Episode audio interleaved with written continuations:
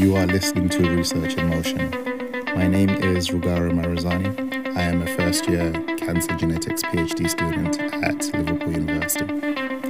On this podcast, I'll be talking to PhD students about what it's really like to be a doctoral student.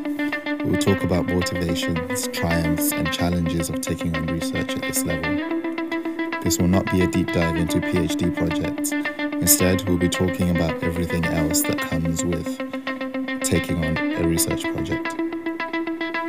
If you are considering whether PhD study is right for you, or if you have wondered what PhD students do with all their time, this podcast is for you. Listen to the podcast on Apple Podcasts, Spotify, Anchor FM, or anywhere else where you can find.